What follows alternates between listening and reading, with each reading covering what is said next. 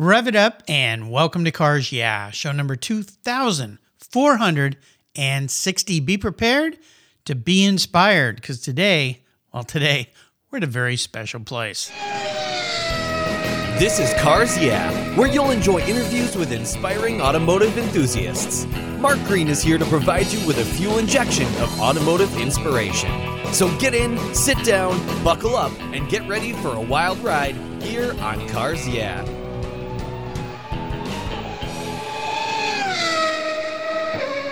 Hello, inspiring automotive enthusiasts, and welcome to Cars Yeah. Today I'm in beautiful Naples, Florida, with a very special guest by the name of Lauren Goodman. Lauren, welcome to Cars Yeah. Do you have it in gear, and are you ready to release the clutch? I'm going to try not to stall. Okay, that's a good thing. Don't worry about it, though. We'll have some fun. Now, before I introduce you and we dive into a magical place where you spend a lot of time, what's one little thing that people don't know about Lauren? Well, I might really stall. I only learned to drive stick maybe 18 months ago. So Okay, wait, back up a minute. What? Huh? How could this be? Considering where you live, where you work. I didn't get into cars until the pandemic. Okay. So some people were stuck at home and some people got into sourdough and I got into Formula 1.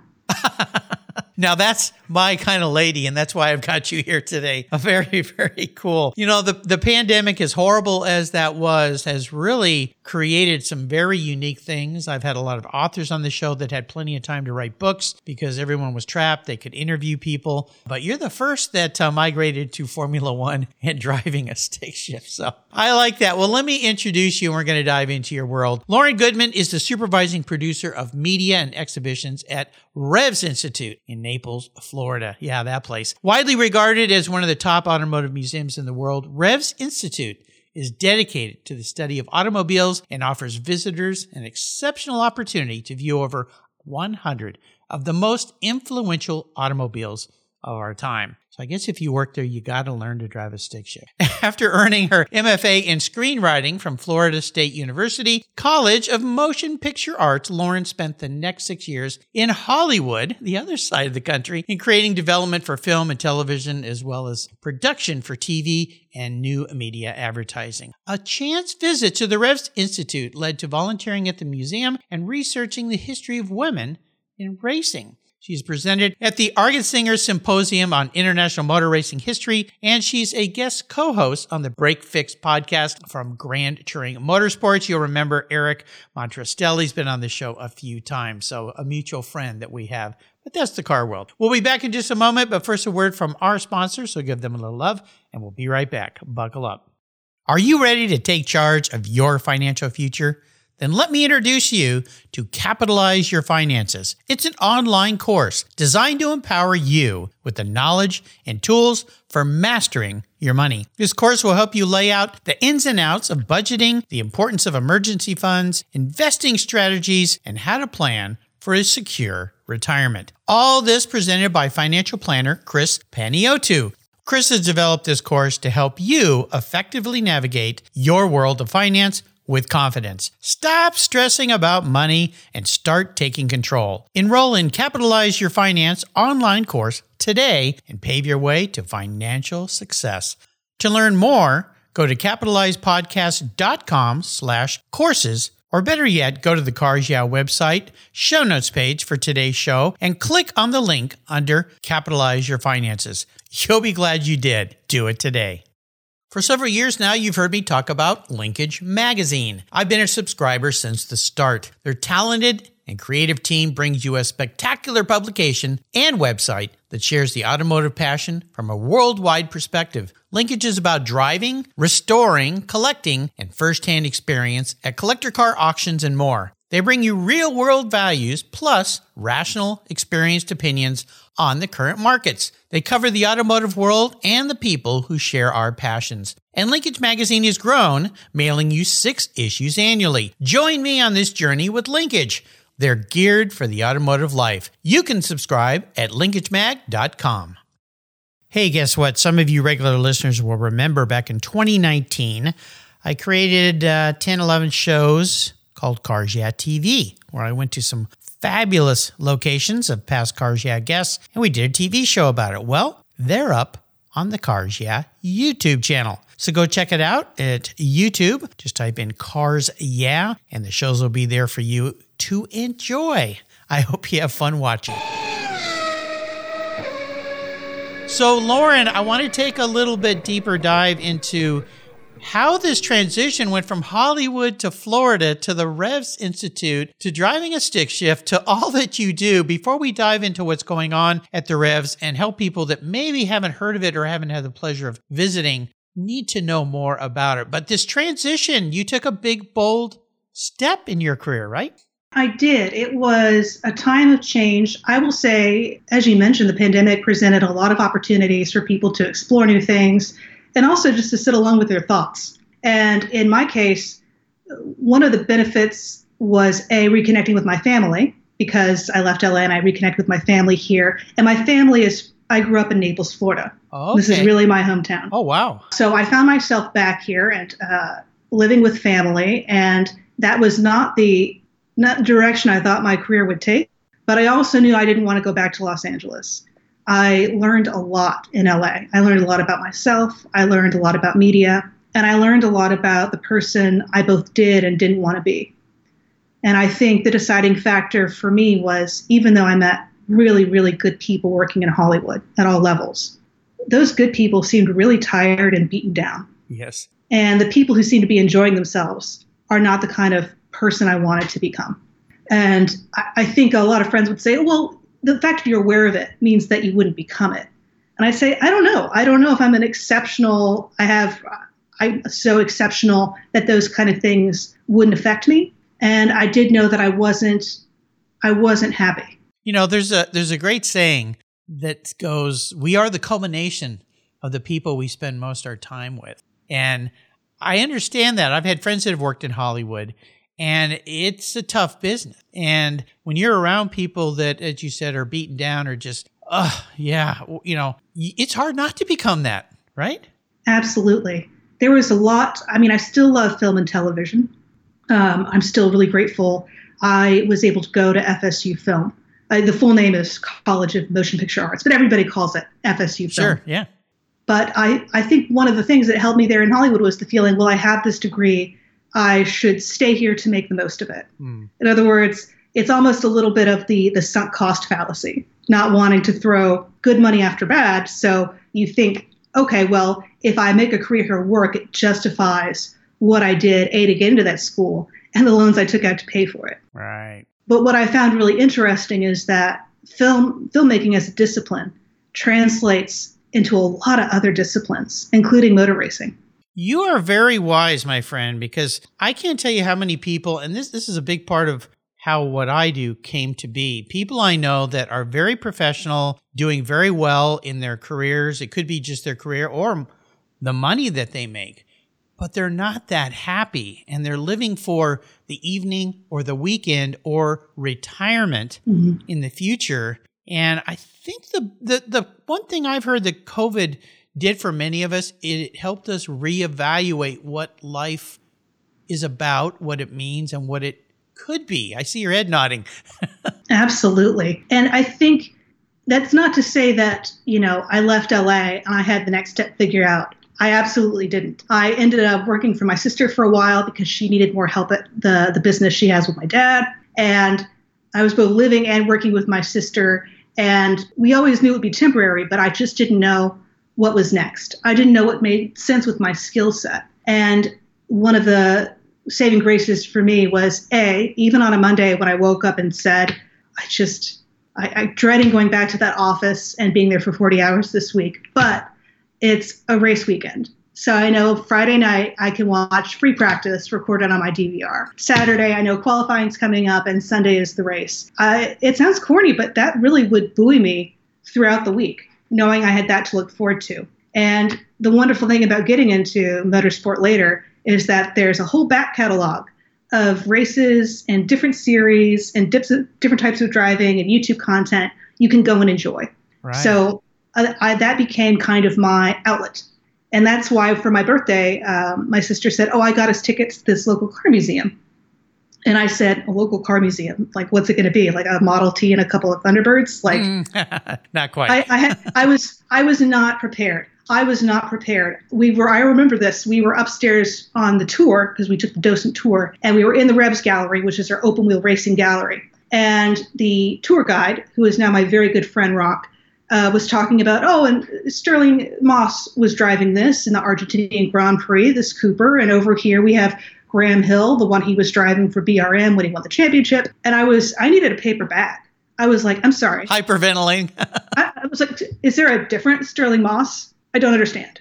Is there a different Graham Hill? I, I it's not computing for me that this is the car. Right. And it was. It was right there in the town I grew up in. Wow. Well, this is a wonderful transition to what Revs is to help people understand what is really happening there, what you guys are doing there. But here's the key you did something very wise that I've heard from many people and I've advised people go volunteer somewhere that you think you want to be and see what it's like because volunteering versus getting paid kind of opens up a little more reality in a way for people and people are a lot less likely to maybe treat you as a paid employee because you're there to help. I don't know, but at any rate, it worked for you. So explain to the listeners what the Revs Institute is because it's not only a museum, but it's really what I like to say a center for research, a repository for automotive history and what uh, your founder there, Miles Collier, who's been a guest on the show, has done is he's got a very long vision, way past the end of his life, your life, my life, of what the automotive history, especially racing, is all about. So tell us all about Revs.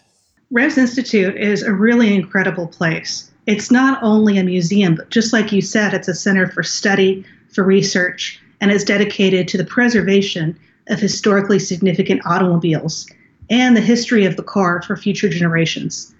I think we're most known for being a museum. Uh, we have over 100 cars on display at any given time. The majority of them are from the Miles Collier collections, which is world renowned. And it contains some of the most significant Porsches, sports cars, and open wheel racers from history, as well as some other beautiful examples of marques that um, are really significant, like Delahaye, for example. We have a beautiful Delahaye. Um, you may have seen one. Jay Leno had a really beautiful one. He did an episode of Jay's Garage about about that Delahaye. But in addition to that, that's one half of the 80,000 square foot facility that is our home base in Naples, Florida. The other half is a workshop that keeps those cars and those vehicles in working order. I think, which is really stupendous. There are a few cars, although they're kept in working order, are too delicate to be driven, but otherwise everything gets taken out and exercised and race cars get taken to events where they can go full throttle, where they can race the engine because that's what racing engines are designed to do. Exactly. I've seen some of those vehicles at speed and it is quite spectacular. You know, the key with what you guys are doing is so much more than just, like you said, a display of cars. There really is a vast majority of knowledge that you are compiling con- constantly for people to come and do research. And that's where this museum to me is uh, a. Uh, a Louvre, if you example, of for cars in the future and how it can grow and how it's being set up and everything. What are some things that are happening there currently? Because I know we're in a new year, got some new things coming up. Um, I know that you've got an event launching, I believe it's on the 18th of uh, a photographic archives. Do I have that right? Yes, and I think I think Scott's going to touch on that a little more on that particular that particular collection being exhibited. But the big thing, I think, A, you mentioned there's a 100 year vision for the institution. So we're in a period of expansion, which is really exciting. Now, expansion also involves a lot of moving parts. And uh, for example, you mentioned that we're a repository for automotive history.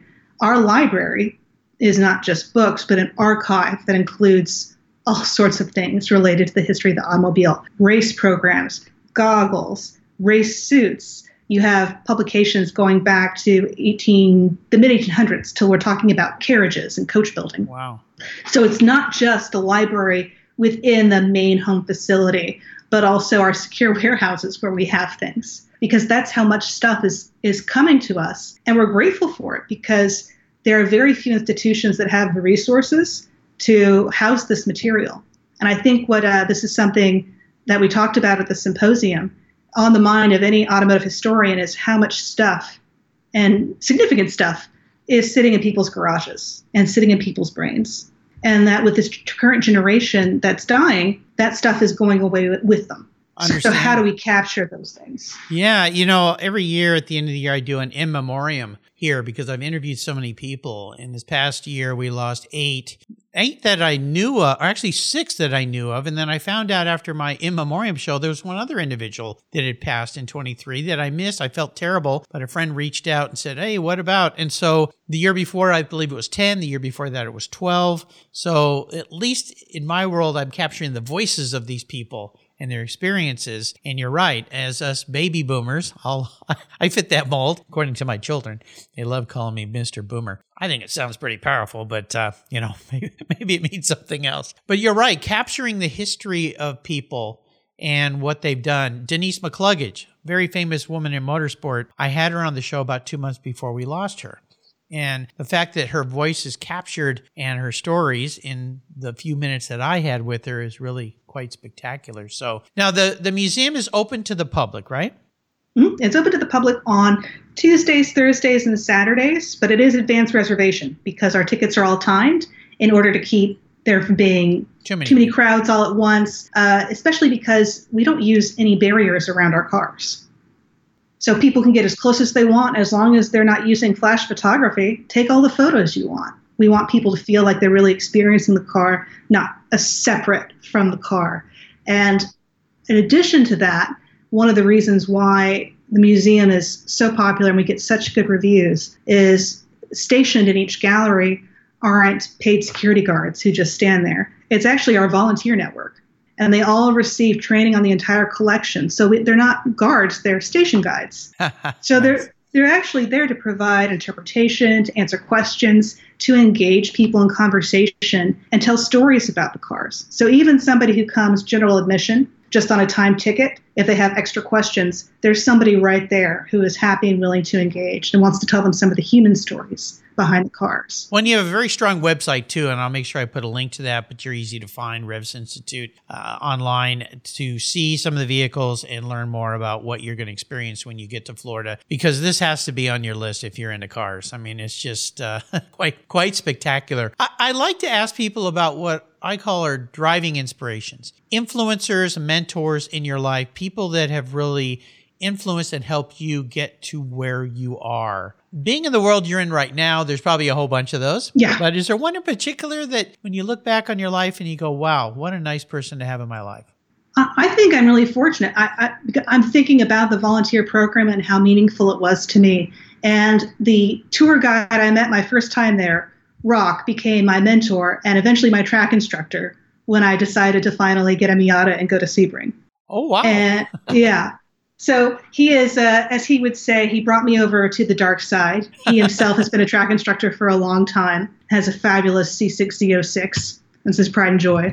And uh, he, it was a matter of, it didn't matter that we're 40 years apart. He's a retired electrical engineer. I'm a writer it's one of those things that you just Im- immediately are friends. You're on the same wavelength. And this was somebody who really it matters to him about teaching the next generation about cars and about motorsport and what it did for him personally and he wants to give to other people. So this is the guy who taught me how to rotate tires.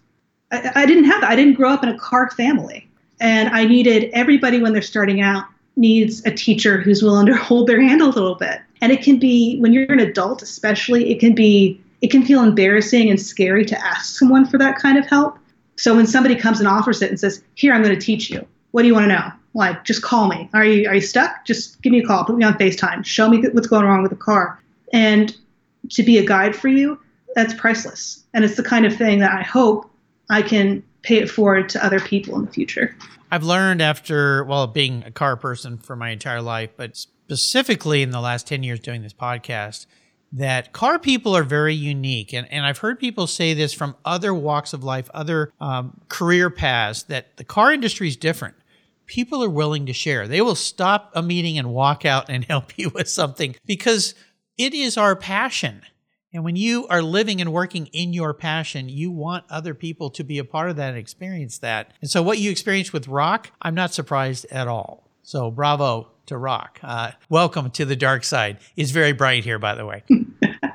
How about challenges? Because challenges, while they are no fun to go through, they help us learn things. And I like this question because I ask people to look back on a great challenge and then tell me what it taught them so that those listening that might be going through challenges can realize this is a really good learning experience. May not feel so good right now, but it's going to be okay.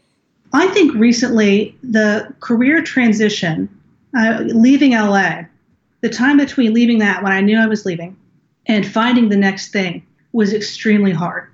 And I am somebody who likes to have a goal, to know where she's going, and to feel suddenly that I didn't have one overarching thing that was I was working toward. That I realized my whole life had been about that. Uh, from the time I was really young and going to school, and I was very competitive at school, and you know that that carried on. So I always had the next thing I was working toward, and suddenly to not have that was really disorienting.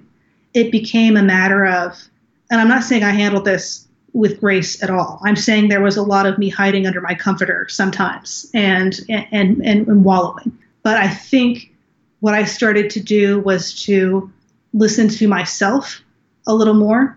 That was one of the reasons why I found myself volunteering at Revs Institute. I just needed to do what felt good to me, what felt natural, and uh, learning about the cars and sharing that enthusiasm with visitors, that felt natural. That felt like I, I feel like I'm being myself when I do that. They asked me to do a little research project, doing the research and writing about it. That felt like myself. And so the more I did it, the less I thought about, okay, what kind of career do I have to pick? And I just kind of focused on the steps in front of me, which, you know, I think there are some lessons there from, you know, I've only been to, you know, high performance days twice at this point. But what I even learned there, you know, going into a corner, you just have to listen. You have to listen to the car and you have to listen to yourself. And the car is going to tell you. The car will tell you. So so don't I think what I was doing is I said, "Oh, I can't see further down the track and I can't imagine what I'm going to do at a further point." And it's like you just got to be right here. You got to be right in the moment. And you got to be listening in this moment, not already anticipating what's going to happen 3 turns from now. Yeah, nicely said. And you're dropping some golden nuggets, as I like to say here, to help people that are going through things. And it ties really nicely to helping others. I tell people when they're lost like that, and lost might be a strong word, but you are lost a little bit. I love yeah. your example of hiding under the comforter. Yeah, you don't want to get up in the morning, is go out and help somebody. You did exactly that. You volunteered your time, which at my point in life, time is our most valuable asset. I wish you know I'd known that more when I was young, like you, but it really is. When you're young, you think you have all this time in front of you, but as you age, you realize you don't. You better make the best of it. So take that time because you've got free time now. Let's say you're in between jobs, you don't know what you're going to do, and go help in some way because it can open some doors and it almost always does. If anything, it makes you feel really good and you don't feel like you have to hide anymore, right?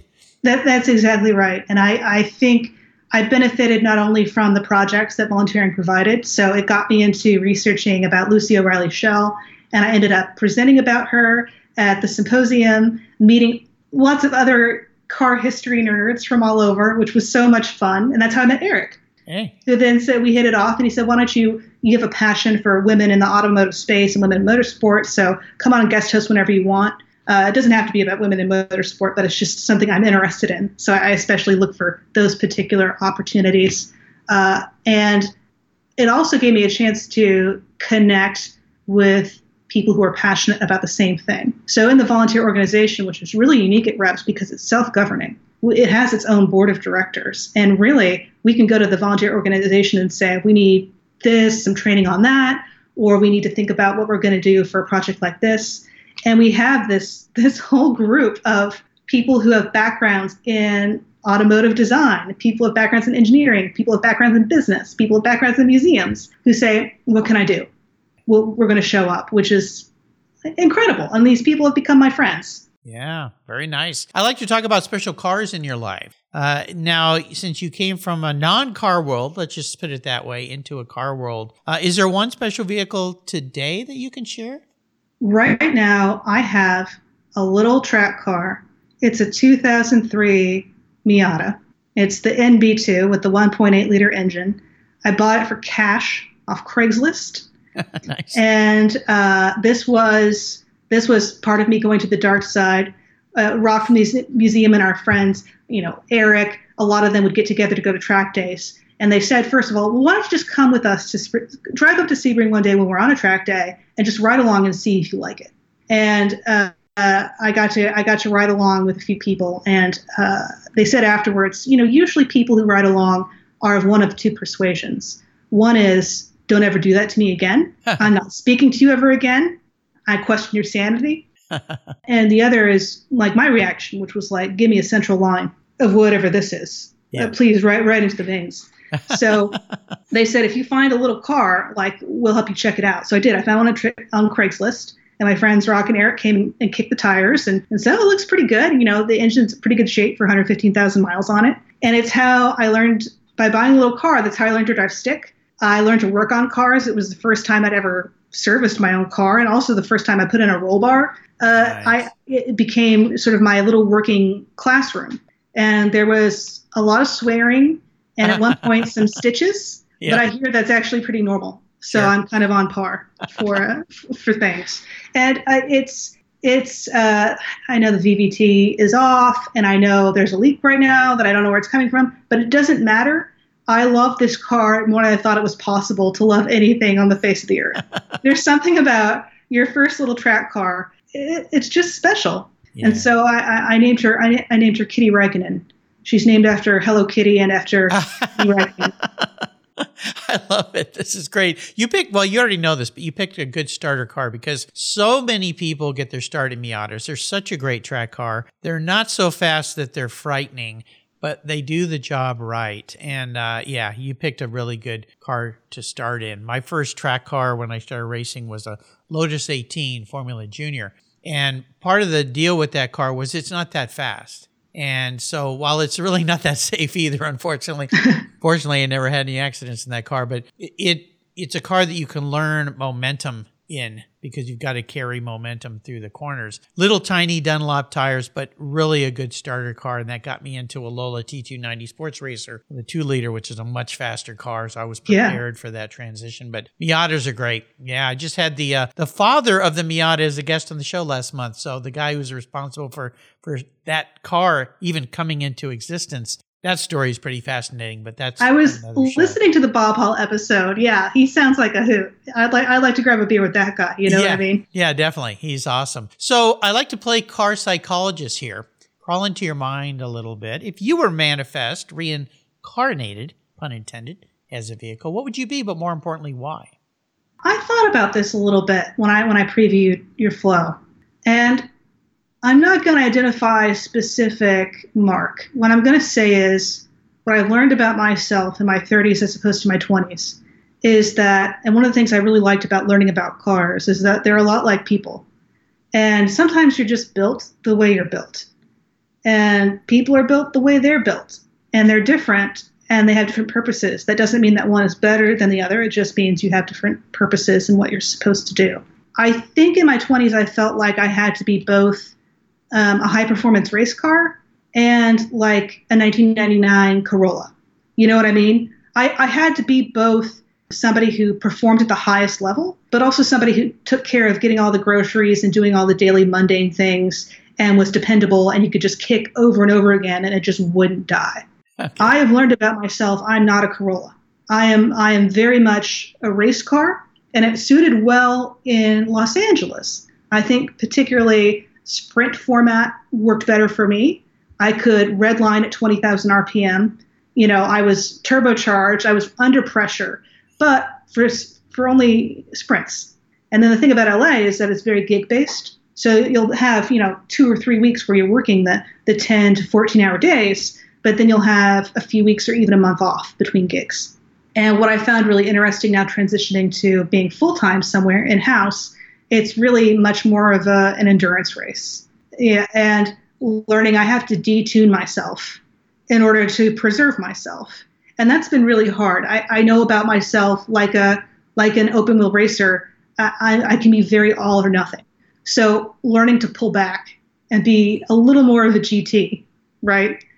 And detune myself a little bit, especially moving from Hollywood to nonprofit work Those are two different speeds. Oh, yeah. The gearing is entirely different. So you have to approach things differently, which has been, I think, the biggest transition for me. But it also allows me to forgive myself a little bit. Like, I, oh, I know I got a little, a little hot there, or I was pushing too hard. Okay, I know I'm built that way. So what can I do to pull back a little bit to take care of myself to make sure I'm good for the long haul? I'm very happy you did a bit of a deep dive analysis there, which was very cool. So here's what I'm going to align you with after hearing all that. One of the new Porsche 911 Dakars. Oh. See where I'm going with that? I do. You know, born Ooh. from a GT racer, endurance mm-hmm. racer, but can go off road, do it in style, long haul. You can't go too fast because you'll hit a rock or a tree or break something. You got to get to the end of the race. Mm-hmm. Endurance race. Yeah, I, I think I'm going to put you in that car. I, that that sounds fabulous. Does that work? Okay. That works for me just fine. All right. I'm sure everyone at the museum would be very happy too, because of course, anytime you mention a 911, everyone at that at our museum with our Porsche gallery is going to be very happy. well, that's my car of choice, my marque of choice. So yeah, uh, makes sense to me. So now we're good friends for sure. You know, with what Revs Institute is doing, is it's all about preserving and giving back to the future generations to help people understand. What are your ways do you see that you like to give back? Is it your involvement with Revs or is it something different? I think it's become, it's partly with Revs. When I was volunteering there, that was one of the ways I could really connect, especially when I saw women and young women there. It was easy for me as a station guide to reach out. And I think people generally feel comfortable talking to women more so than men. So I was an easy person to talk to standing in the galleries. It was easy for me to assure somebody, oh, don't worry, I didn't know anything about this either until I started volunteering here. And that you, you can learn all these things. Don't worry about the facts and figures. I want to tell you about why this is important and how women have been part of motorsport since the very beginning. And I think I'm trying to figure out how to make that part of my role and the way I give back. So I I, have been having a lot of fun. I went to the Women with Drive Summit that Cindy Sisson and Lyn St. James hosted in Phoenix this year. It's growing year over year. Mm-hmm. And I love connecting with women working currently in motorsport and being able to. It might sound strange that a, somebody from a museum is there, but to me, it, it's totally. They're actually just the next step in a lineage that goes back to Camille du Gast, that goes back to Bertha Benz. And I think it was helpful for me to talk to them about a lot of these women had no idea. Not to say we need to change the, the messaging around making the, the table and increasing the number of seats for people in motorsport, we do. But I think it's also helpful to think about sometimes some of the seats we're asking for were ours to begin with, and we were made to leave. And I think, depending, for some people, that can really make the difference. That slight twist in the message, I think, can make a difference mentally to feel instead of asking for a favor, to saying, oh, I have to reclaim what was sort of my birthright. I love it. Another nice answer. Reading. Now, we love books here, and I love to recommend books. And of course, I'd be remiss not to mention Miles' book and the reason he was on the show a while back. And for you listeners that missed my talk with uh, Mr. Collier, you got to go back and listen. I mean, what a wealth of knowledge. The Archaeological Automobile Understanding and Living with historic automobiles. Uh, that's a book that I would recommend. Is there another book that you might recommend for our listeners today? Well, I think one that really uh, speaks to me both as somebody who has a background in, in story and story development and who loves auto history is Faster by Neal Bascomb. Oh, yes. And that's, that's one of my favorites, and it's one of the things that got me started with Lucy Schell because at the museum, we have the Maserati that Lucy O'Reilly Schell sent to the Indianapolis 500 and so for me, I was already aware of her a little bit because I, I realized that the name on the car, the LOR Schell Special, the L stood for Lucy. I wanted to know more. And then Neal Bascomb's book came out, and he did a lot of research at Revs Institute. But it was so fabulous because it covered this incredible story of this American heiress deciding I'm going to help the French beat the Nazis at, at motor racing and hiring a Franco-Jewish driver to do it. And, you know, funding the creation of the, one of the most famous race cars, the Delahaye 145 of all time.